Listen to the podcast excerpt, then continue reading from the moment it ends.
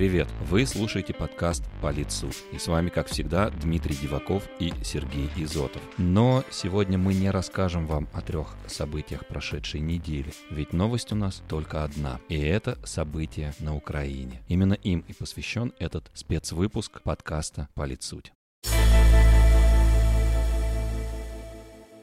Еще в прошлом выпуске подкаста мы говорили о ситуации на юго-востоке Украины. События развивались стремительно. На прошлой неделе прошло заседание Совета Безопасности, на котором главнокомандующий российских войск президент России Владимир Путин подписал указ о признании независимыми государствами Донецкую и Луганскую народные республики. Уже на следующий день это решение поддержали обе палаты российского парламента. А Совет Федерации также разрешил главе государства использование российских войск на территории за пределами РФ. И уже в ночь с 23 на 24 февраля президент России Владимир Путин объявил о начале специальной военной операции. Российские войска вошли на Украину. В свою очередь ее президент Владимир Зеленский несколько раз обратился к населению страны. Также украинский лидер предложил провести переговоры о прекращении огня. Запад отреагировал на вторжение объявлением санкций. Некоторые страны уже заявили о прекращении авиасообщения с РФ, а также невыдаче виз гражданам России. На фоне происходящего обвалился российский рубль и фондовые рынки. Таким образом, мы вошли в новую реальность. Что будет дальше? Чем закончится военная операция для обеих стран, России и Украины? Что нужно, чтобы остановить вооруженный конфликт? И помогут ли западные санкции? Об этом мы спросили экспертов. Руководитель политической экспертной группы Константин Калачев считает, что санкции не помогут, а вооруженный конфликт надо было остановить раньше. По его мнению, здесь есть два варианта.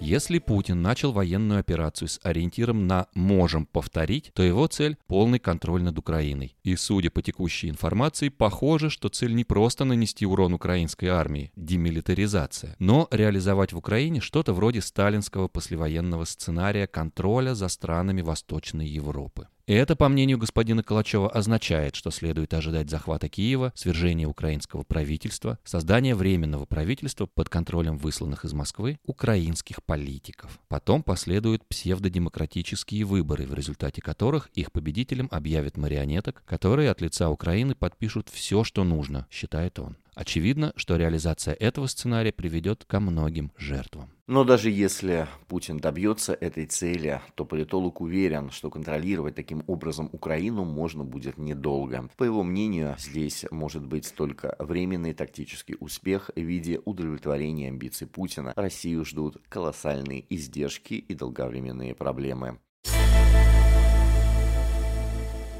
А второй вариант – ослабить Украину, добиться признания субъектности ДНР и ЛНР, отказа от Крыма и НАТО, без оккупации и прокси-правительства. Тогда воевать надо заканчивать буквально сегодня, считает эксперт, в одностороннем порядке, без публичных ультиматумов, ухватившись за то, что Владимир Зеленский готов обсуждать нейтралитет. Украина напоминает сыр в мышеловке или живца на рыбалке при попытке поймать хищника. Понимает это Путин или нет, я его не знаю рассказал эксперт в беседе с подкастом «Политсуть». А вот политический аналитик Ольга Курносова в свою очередь считает, что для России эта ситуация ничем хорошим не закончится. По ее мнению, вводятся санкции, в том числе персональные санкции против Владимира Путина, которых не было никогда. Мы сейчас уже видим, как страны одна за одной отказываются от нашей нефти и газа, отказываются поставлять нам даже легковые автомобили. И э, весь объем того экономического краха, который просто неизбежен, ну, видим, не завтра, нет, но достаточно скоро. На мой взгляд, это закончится уходом Владимира Путина, не знаю куда, в другую реальность, в политическое небытие или военный трибунал. Но Россию, безусловно, ждет иное будущее. Начинается новая страница нашей истории. Отметила эксперт в беседе с подкастом «Политсуть».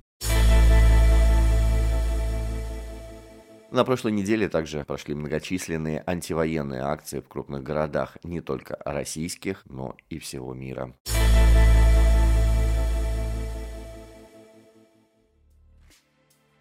На момент субботы, 26 февраля, это все комментарии, которые нам удалось получить. Мы продолжаем следить за развитием ситуации, но приостанавливаем наш подкаст как минимум до середины марта. С вами были Дмитрий Диваков и Сергей Изотов.